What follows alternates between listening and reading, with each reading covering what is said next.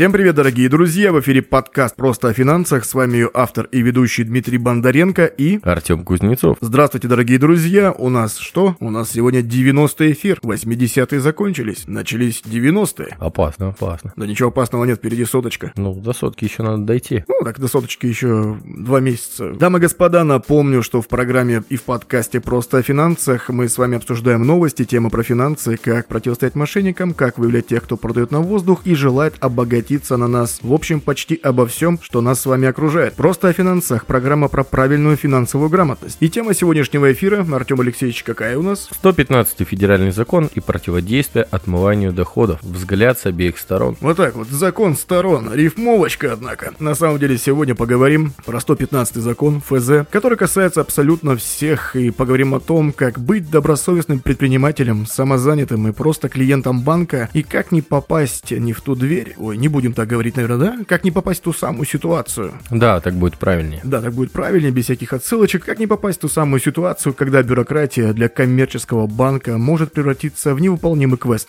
И почему бабушки за пирожки переводить можно, а вот если постоянно переводить девушке деньги на приятности и полезности, бывшие, текущие и будущие, можно попасть и нарваться на неприятности, Артем Алексеевич. Ничего себе. Вот тебя когда-нибудь блокировали? Да. За что? А, так, мошенники с моего счета пытались снять последние деньги. А я думал, ты сходил не туда. Нет, нет, нет. Ты ходишь туда. Я хожу туда, куда ходят все. В общем, делаешь все хорошо. И плохо.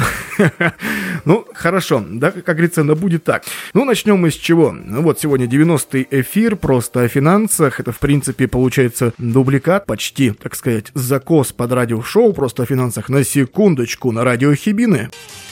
Первое. Местное.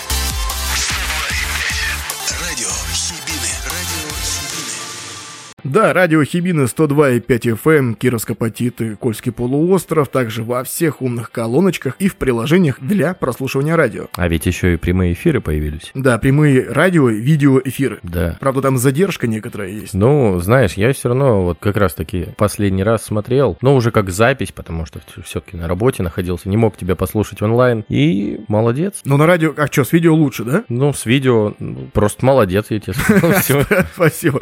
Ну, помимо меня там еще выходит меломания, кстати, каждый будний день с 5 до 6. И плюс выходит главный час каждую среду. И еще выходит подписано в печать каждую пятницу. А где можно вареники выиграть? Вареники обычно разыгрывают эм, эм, подписано печать. Ага. Да, там еще и толстовочки можно выиграть, кружечки, плюшечки, приколюшечки, всякие-всякие прикольные штучки-ништячки. В общем, друзья, звоните на радио Хибины, выигрывайте призы и слушайте. 102,5. Ну давай еще раз отбивочку, она прям просится, и поехали.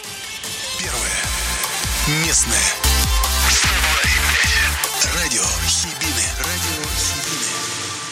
Пишет молодой человек на одном из форумов. Банк блокирует любой перевод. После первого перевода заблокировали возможность совершать операции. Через три дня упорной борьбы со службой поддержки сообщили, что все разблокировано. Но на практике это очередная попытка банка подержать деньги у себя подольше. Не знаю, с какой целью они это делают. Девушка в поддержке ответила на все вопросы, подтвердила, что операцию совершаю я. Но ничего. Не отвечает в чате по полдня. Игнорирует, как будто я ее бывший. Служба поддержки в телефонном режиме не может решить вопрос. Говорят просто ждать. Пришло в чате, что нужно перевыпустить карту и поменять везде пароли. Все так и сделано. И снова жду. Когда же уважаемый банк соизволит мне ответить? Никому не советую его использовать. Просто трата времени. Поддержка только для галочки. Бу-бу-бу-бу-бу-бу-бу. И тут же банк, у которого название как один из маркетплейсов. Не сильно явно на- намекнул-то. Вроде нет. Здравствуйте. Отвечает тут же на сайте поддержка. Мы за- заметили нетипичную операцию по счету, поэтому приостановили ее и на время заблокировали возможность дела- делать новые переводы, чтобы сохранить ваши деньги. Попросили вас ответить на несколько вопросов, чтобы убедиться, что это все-таки вы совершаете и самостоятельно, не под влиянием третьих лиц, что знаете, кому переводить и с какой целью. Так как по внутренним критериям перевод имел признаки небезопасного перевода, и мы запросили дополнительные документы. Вы не могли бы их предоставить? Без документов мы не можем вам дать и снять ограничения. Вы можете закрыть счет и вывести деньги в другой банк. В чате рассказали вам подробнее, как это сделать. Переписка в итоге завершена, значит молодому человеку помогли. И вот еще одна история. Одна девушка по имени Ирина перевела на карточку гражданского мужа подруги Елены 8 тысяч рублей. Ну, вернула долг. Молодец, умница. Да, Дмитрий? Угу. А в назначении платежа указала фамилию Елены. Молодец. Да. Ну да, да, мужик с женской фамилией, что нет, алгоритмы там офи- э, офигели в атаке, наверное. Ну да. Банк счел операцию подозрительной, почему у мужчины женская фамилия, и заблокировал перевод и карту Ирины. Девушка связалась со своей финансовой организацией, но по телефону разблокировать деньги и счет так не удалось. Пришлось отпрашиваться работы, идти в отделение с заявлением и постоять в очереди среди бабушек. А там же ЖКХ, оплата, кредиты, Ну, так я и ипотеки, говорю. вот это все. Баб, среди бабушек, ворчащих дедушек, маленьких детей. Сила очереди. Да, да, да. Карту разблокировали только на следующий день. Ура, ура, товарищи. Нежданчик. И еще одна девушка с молодым человеком, с признаками тотальной паранойи. И сторонники всемирного заговора против ее бедняги очень долго в одной статье в социальной сети. То счет заблокировали, потому что девушки постоянно присылают деньги ее ухажеры. Каждый месяц по 30-35 тысяч рублей. Подожди, а с ней же мужик там был. Так вот, это как... У него никакие А, мысли не возникли. Слушай, а она может поделиться просто с нами? Да, потому что это даже ухажерский кэшбэк такой будет. Ну да, есть мамин кэшбэк, А а тут ухажерский кэшбэк, да. Ну нормально, у нее такая подписочка тогда. Тогда это для них подписка получается. Да. И один из банков, представляешь, один из банков э, у нас в России решил у нее уточнить, мол, что происходит? Тут тебе за деньги кидают. Что это за мальчики? Ну, типа намекнули, что им тоже деньги нужны. В общем, они банк именно. Они. Ага, они, они. как банк. Они как Да. банк. Запросили документы, источники доходов мальчиков. Да-да-да. Ну, несколько лет присылают ей деньги, значит, знакомые. Молодой человек комментирует, что это все капиталистическое тайное сообщество, которое хочет помешать ей ее счастью. Ага. Сокрушаются на банке, центробанке, всем, Мужик-то, походу, на подписке тоже сидит. не знаю, ну, не знаю, сколько он платит. Он, походу, в пакет максимальный входит. Молодой человек, в общем, прокомментировал, что это капиталистическое тайное сообщество, которое хочет помешать ее счастью. С ним. Да. Когда други- другие мальчики деньги Я переводят. не, это, я не помню, какой серии подкаста он у нас. Чё- мы- что там было? Где мы рассказывали, что надо насыпать соль по углам, взять бокал красного, Да, полусладкого, зажечь свечи, да-да-да. положить телефон экраном И вниз. включить музыку романтическую. Да, и тогда никто тебе, никакое сообщество тебе не Сейчас, помешает. подожди, вот типа такой вот такой поставлю. Давай. Артем Алексеевич, продолжите под это музыкальное сопровождение. Сокрушаются на банки, центробанки всех времен и народов, ну и так далее, и так далее, и так далее. И так далее. И т.д. и т.п. Ну да, кстати, я, Артем Алексеевич, я этот пост видел, на самом деле, коммен- даже пытался прокомментировать, что, ребятки, мол, не все так однозначно, да, и так-то вообще требует закон, да, потому что налоги, налоги платить надо, неважно, где ты, с кем ты, кто ты. Ну, это да, Плати налоги и спи спокойно. конечно. Вот. И получается это что? Я говорю, ребятки, такой закон, такое требование ЦБ. Банки тут как бы, ну, которые просто им сказали делать. Если не сделаешь, мы тебе по ушам надаем. Вот. И налоги платить надо, если имеешь удовольствие, доход получать. Знаешь, чем мне- что они мне сказали? Ну, Что я душный, надо, надо открыть форточку. И почти перед блокировкой, они меня заблокировали оба, я поставил хэштег «Я не договорил» и сел верстать сценарий. нет, ну насчет душной Дима, они угадали. Они не угадали. Ты хотел сказать «не угадали». Последний выпуск с Ильей был душноват когда. Да, по-моему, свеж, с твоей стороны так, свеж и фреш. не знаю, душновато было. Короче, недушный.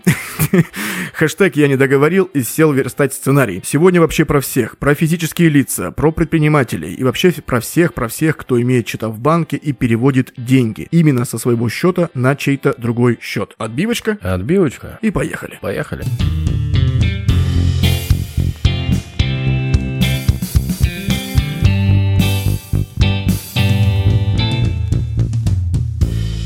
Ну, а начнем мы с 10 простых правил добросовестного предпринимателя. Это какие? Это мы, например, не участвуем в обнальных схемах. Можно еще раз повторить? Не участвуем в обнальных схемах. Спасибо, а то мало ли кому-то что-то послышалось. Работаем по акведам. Кстати, Ага. Дмитрий, что это такое? Это общероссийские классификаторы видов экономической деятельности. Какой ты молодец. Ну, циферки вот эти, по циферкам налогового понимают и другие всякие ребята, кто, кто чем занимается. Да. Ну, чтобы не расписывать там. Что-то изменилось, сообщи налоговой. Ну, Мгм. а вообще, как бы ты должен любое изменение своих документов передать в государственные органы. Вот да, ты должен передавать, то что вдруг у тебя имя изменилось. Может, и не Дмитрий вовсе, а какой-нибудь Да нет, пока вроде не замечен. Серкан Балат.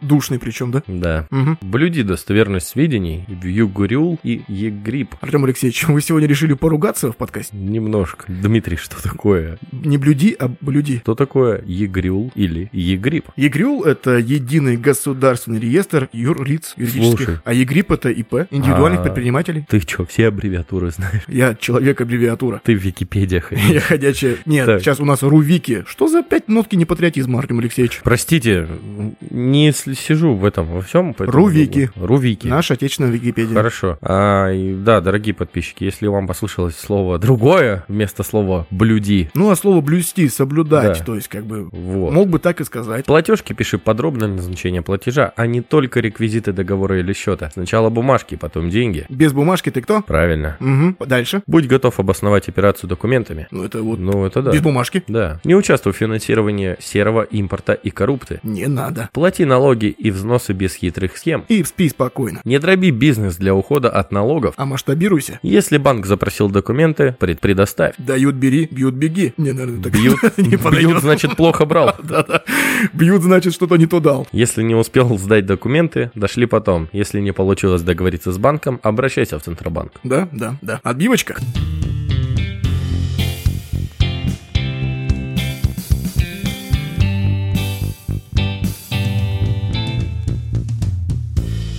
Кого это касается? Кого? Всех, кто имеет счет в банке и использует его для бизнеса, подработок, личных расчетов Ага. или крупных переводов. Куда? Ну, например, я тебе переведу очень большую сумму денег. Зачем? Во сне. Зачем? Просто так. Давай, я согласен. Для друга, но это во сне. Не, ну я, я так, я так не играю. Это могут быть предприниматели, фирмы или люди без статуса ИП, которые честно работают и ничего не нарушают. Честно. Да, а вот, э, окей, если у меня нету статуса ИП, но у меня есть статус самозанятого. То тоже касается. Ага. Ну, они, вот те люди, да, которые ничего не нарушают, да, они могут неправильно оформить документы, ошибиться в платежке и пытаться снизить налоги или просто не сообщить банку об изменении важных данных. Банку это может показаться подозрительным, и он задаст вопросы и на время приостановит операции по счету. Мгм. Не нужно будет, не нужно будет все доказать, короче. Да, иногда предприниматели или компании решают, что во всем виноват конкретный банк. И вместо того, чтобы готовить документы по запросу банка, ищут справедливости в социальных сетях. О, ну там-то да, конечно. Ну, Самый главный суд. Снег не почистили, куда писать? Конечно, конечно. Вконтактике. Да. А если бывшая ушла? В Телеграмчике, Ну да. Либо в ICQ. в Вайбере, э, Бабушкам. да. Тоже можно. В Одноклассниках, Ну, там вообще гуляй, рванина. да. Русское поле для таланта нашего. Да, Артем Алексеевич прав, на самом деле нужно писать не в социальных сетях гневные комментарии. Ну, на форум тот же самый Банки.ру подойдет, кстати. Там банки реагируют. Они на эти публичные ататашки реагируют. Да, потому что банки выполняют требования кого? Центробанка. Да, и не только. Там еще Росфинмониторинг, там Да, все, все и федеральные законы, соответственно, Конечно. не соблюдают. Конечно. Если банк закроет глаза на нарушение или сомнительные операции, его накажут и пострадают остальные клиенты. Так вот, Артем Алексеевич, как ты думаешь, какие операции могут попасть под эти все подозрения? Ну, например, наверное, крупный какой-нибудь перевод. И не только. На самом деле Центробанк давно уже выпустил методичку, так называемые методические рекомендации. Они- Мы, кстати, ее прикрепим ВКонтакте, э, в записи в социальной сети, прям файликом PDF. Мгм. Так что, кому интересно, почитайте ВКонтакте. А как попасть к нам в ВКонтакт, ссылочка в описании к этому выпуску. В самом конце написано «Наша группа ВК». Кликаем, тыкаем, переходим, лайкаем и читаем. Да. Да. В общем, в методичке ЦБ есть отдельный термин, называется подозрительные операции. Ну, Звучит прям угрожающе. Это платежи и переводы, на которые банк обязан обратить внимание и выяснить, что тут может быть незаконного и что вообще происходит. Это как вот с той девушкой и ее ухажерами. Ну да. Мгм. В общем, подозрительной считается операция, у которой есть хотя бы один из, из этих признаков, из таких. Например, необычный характер сделок. Мгм. Например, отсутствие явного экономического смысла. А еще что? Ну, это когда ты сам себе переводишь между счетами, между банками, фиг Ну, зачем. подожди, а если я перевожу между счетами, потому что, ну, я хочу другой картой пользоваться? Ну, смотри, если ты перевел к себе, допустим, желтого на зеленый и с зеленого снял деньги, это логично? Логично. Может быть, там ты лимиты потратил на желтом банке, да? И решил в банкомате без комиссии снять. А если ты перевел желтого на зеленый, зеленого на красный и с красного на желтый, так тоже люди делают, чтобы запутать следы, это уже считается явно отсутствие экономического смысла и странный характер сделки. Вот проверить бы это. Ну, также подходят под подозрительные вот эти моменты проведения операций с целью вывода капитала из России, финансирования серого импорта, обналичивания денег, уход от налогов, участие в коррупционных схемах. Ух ты. Да, тоже попадает. И если банк замечает такую операцию, это еще не значит то, что он сразу заблокирует счет. Это значит то, что он должен разобраться и может использовать эти меры, которые указаны в законе. И ЦБ как раз таки все это рассказывает о них в инструкции, в этой методичке, и все. И давай более детально, допустим, что может заблокировать банк э, по методике Центробанка, То он сможет. Например, подходит под эти операции конкретно множественные переводы разным людям, более 30 в сутки, большое число получателей физлиц, более 10 в сутки и более 50 в месяц. Подожди, то есть если у человека, допустим, 30 должников, да, и каждому он из них переведет деньги в один день, Ну, не 30 должников, а 30 тех, кому он должен получать. ну, да. Ну да, может А, попасть.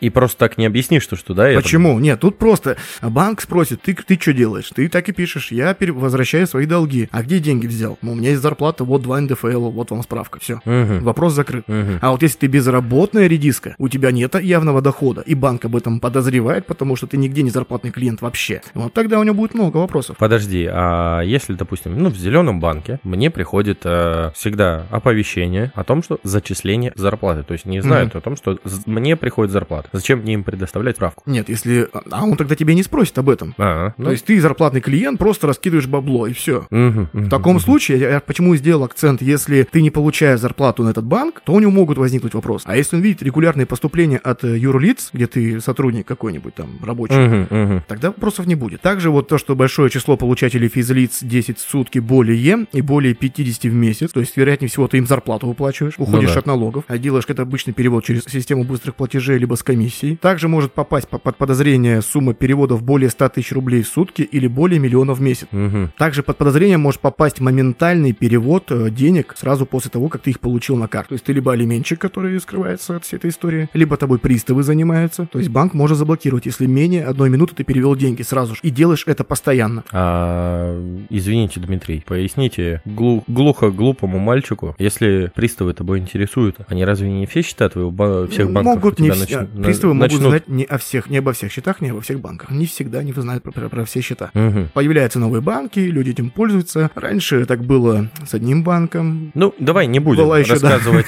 пропагандировать. Да, вот была одноименная салон сотовой связи, он этим не грешил, потом желтенький очень долгое время там это все. Ну, в общем, были моменты. И если ты просто постоянно, э, вот тебе приходят на карту деньги, ты тут же уводишь, и вот это все менее минуты Мгм. делаешь постоянно, банк тебе может задать вопросы. Ну и что дальше? Также под- может попасть под подозрение, если твой средний остаток денег на счете в течение недели не превышает 10% от э, объема операций за сутки. Мгм. Ну, то есть ты, допустим, воротишь там сотнями тысяч в день, а на карте у тебя лежит там тысяча. То есть это как так? Ну да, будет Тоже могут спросить, почему. Также могут попасть под подозрение, что если по карте нет платежей, допустим, за ЖКХ, мобильную Мгм. связь, интернет, ну просто какие-то текучие, текущие расходы, наши обычные такие платежи жизнедеятельности. Мгм. Ну и переводы с одного устройства, которые используют разные клиенты. Понял. Кроме того, банки также устанавливают свои критерии, которые определяют подозрительные операции. Например, перевод в нетипичное время, например, ночью, или за границу, и при этом ты ни разу до этого не делал. Даже чтобы чисто сохранить твои деньги, банк может их пока заморозить, чтобы ты, тебя там мошенники не ототывали. Так вот, Артем Алексеевич, в чем суть закона 115 ФЗ? Закон 115 ФЗ о противодействии легализации, отмыванию доходов, полученных преступным путем и финансированию терроризма, появился у нас 23 года назад, в 2001 году. В народе его еще называют антиотмывочным законом. Закон 115 обязывает банки следить за операциями клиентов. Для этого в банках есть внутренняя служба финмониторинга, также есть алгоритмы, компьютер, роботы, там нейросети кто-то приплетает уже. В общем, вся эта история следит за операциями и выявляет фирмы, физлица, людей, клиентов, которые ведут какую-то фиктивную деятельность и могут также заниматься обналичкой. Закон касается всех российских банков, неважно какой цвет, кто владелец, сколько клиентов и как давно он появился. Если банк не следит за операциями, его могут лишить лицензии, поэтому банки прислушиваются к рекомендациям ЦБ, чтобы самим не получить по ушам, и обращают внимание на тех, кто платит мало налогов или снимает много наличных, или много переводит куда-то. Если банк находит признаки подозрительных операций, то он может приостановить обслуживание счета клиента на период проведения проверки. Вкратце расскажем, что делать, если банк с вами связывается, отвечать на все вопросы, честно, искренне, и предоставлять всю документацию. С душой и любовью, в общем. А если времени не хватает, просите отсрочку. Скажите, сейчас не могу ничего сделать, ничего поделать, жду документы сам, и попросите время подольше. Если взять ИПшников или юрлица, юрлица, да, предпринимателей индивидуальных, либо юрлица, что может запросить банк согласно 115 закону? Например, договоры с основными контрагентами, или по последним операциям с приложениями, со всеми сопроводами, кто с кем общался, кто что кому платил. Ну, это да. Также форма 6 НДФЛ или действующее штатное расписание, чтобы понять, что вы не фиктивная фирма однодневка, у вас есть штат, люди работают, и они получают ЗП. С этих ЗП идут отчисления, НДФЛ, отчисления ФСС, ПФР, вся эта история. Мгм. Также банк может попросить копию налоговой отчетности за последний отчетный период с отметкой ФНС, ну то есть налоговой. Также один банк может попросить выписки со счетов в других банках. Ну и документы, которые покажут, на что снимались наличные. Например, подойдут чеки, товарно-накладные, квитанции к приходному кассовому ордеру, счета, фактуры, авансовые отчеты, приказ о подотчетных лицах и так далее. Дополнительно банк может попросить описать в свободной форме, как ищете контрагентов, сколько сотрудников в штате, из чего складывается ваша выручка и прибыль, привлекаете ли подрядчиков, нештатных работников, есть ли собственности или в аренде там движимость, недвижимость, автомобиль, офис, еще что-то. Входите ли вы в группу компаний, есть ли у вас сайт, рекламное объявление в интернете, группа ВК там еще где-нибудь. И спросить, может для чего переводили деньги физлицам, если такие переводы были. Обычно подходят электронные документы, сканы, фотографии бумажных оригиналов.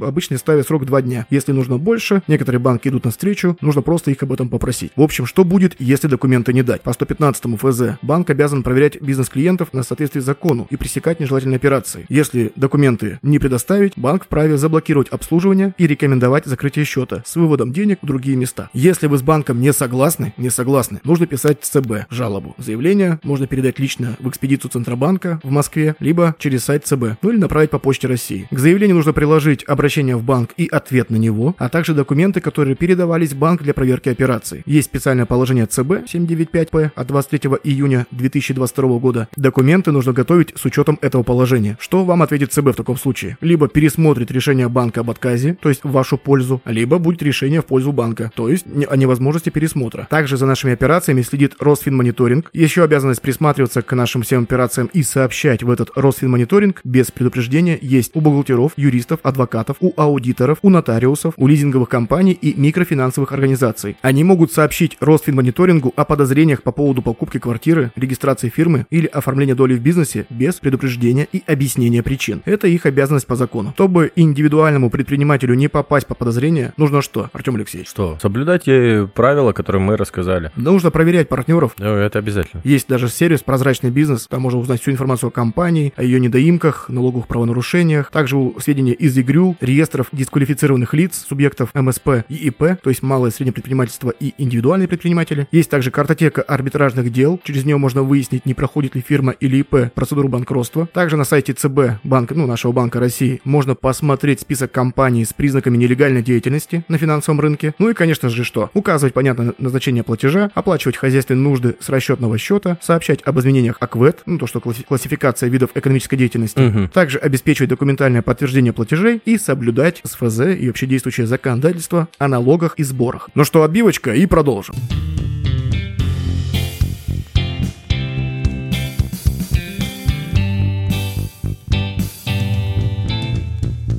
Тезисно, вкратце, подведем итоги. В банке нет специальных людей, которые анализируют все операции клиента. Это делает автоматизированная система. Каждый банк закладывает в эту систему свои алгоритмы и критерии, исходя из требований Центробанка, ну и закона. Банки не рассказывают про нее ничего, иначе этой информацией воспользуется кто-то. А кто у нас может воспользоваться, Дмитрий? Мошенники. Правильно. Банки не сами придумали такие правила. Это требования Центробанка, Росфинмониторинга для борьбы с нарушениями закона. Кредитные организации предпочитают перестраховаться, чтобы не привлекать внимание Банка России из-за проведенных сомнительных операций. Не игнорируйте запросы финансовой организации. Если банк просит предоставить документы, подтверждающие легальность перевода, предоставьте их. Например, если перевод заблокирован из-за крупной суммы, нужно доказать законность ее происхождения. Если банк обозначил время на сбор документов, но вам его недостаточно, то вы должны об этом сказать. Ну, повторюсь, да? Обратиться с запросом о пролонгации сроков. Да. Следует иметь в виду, что банк может и не ограничиваться одним запросом. Если речь идет о подтверждении перевода, как правило, его заблокировка занимает несколько минут. Когда банк начинает проверку по подозрению в обналичивании денег или совершении других незаконных операций, разблокировка может занять несколько дней. Ну и в конце нашего выпуска про физлица, про наших обычных вот нас с тобой, Артем Алексеевич, ребят, физлица. Что делать-то? Чтобы не заблокировали, и чтобы все было хорошо и работало как часы. Ну, во-первых, регулярно пользуемся нашей банковской картой. Совершаем разнотипные операции, оплачиваем покупки, мобильный банк там используем активно, переводим деньги, платим ЖКХ и так далее. По возможности избегаем переводов за границу. Если без такой операции не обойтись, лучше заранее предупредить банк, чтобы он не заблокировал на тот случай, чтобы что вам эта операция нетипична. И, конечно же, перед поездкой за границу, если вдруг соберетесь, уведомляйте банк, чтобы вас тоже не блокнули за границей. Не переводите суммы более 600 тысяч за одну операцию. Вообще, о крупных переводах лучше банк заранее уведомлять, хотя бы в чат. По закону, дополнительной проверке подвергаются все переводы на сумму более 600 тысяч рублей. Вообще все переводы. Или эквивалент в других валютах. Операция, которая не прошла через банковские фильтры и попала под подозрение, проверяется по нескольким параметрам. Также рекомендуется не совершать много переводов за один день, не стоит оплачивать ничего на сомнительных сайтах, не переводим деньги со своей карты на незнакомые счета или на номера карты, либо еще куда-то малознакомых или незнакомых лиц. Даже когда они отдают деньги наличкой и очень сильно просят вас под разными предлогами перевести им деньги куда-то там. Можете попасть в серую схему и быть маленькой ячейкой во всей этой мошеннической истории. Не используйте карту для сбора денег на подарки коллегам, лучше использовать наличку. В назначении платежа не указываем чужие фамилии, которые отличаются от получателя платежа, и пишем, на что переводим деньги, либо за что. И не бросаемся снимать немедленно кэш, как только он пришел на карту. Дайте немножко времени алгоритмам принять этот факт, что у вас появились деньги. Ну а на сегодня, пожалуй, все, дамы и господа. Эти несколько чудных мгновений с вами провели Дмитрий Бондаренко и... Артем Кузнецов. Подписывайтесь на подкаст «Просто о финансах», слушайте программу «Просто о финансах» на радио Хибины.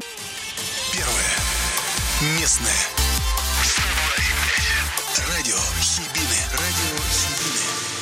Первое местное, 102,5 FM и во всех умных колонках. Программа «Просто о финансах» выходит каждый четверг с 16 до 17 по московскому времени. Не забывайте проявлять осмотрительность, когда дело касается таких деликатных вопросов, как деньги и инвестиции. Берегите себя, свои персональные данные, соблюдайте цифровую гигиену и, конечно же, берегите себя, своих близких и свои финансы. И слушайте «Просто о финансах» и радио Хибины. Будьте здоровы, рабочей недели следующей вам хорошей. А она короткая, кстати. А она будет короткая. С наступающими праздниками, дорогие защитники нашего Отечества. Те, кто служил Да, и всем, кто сейчас охраняет наши рубежи, нашу родину защищает, праздником, дорогие защитники. Дай вам Бог здоровья, успехов вам и благополучия. и финансовых успешных решений. Ну все, пока-пока. Пока. С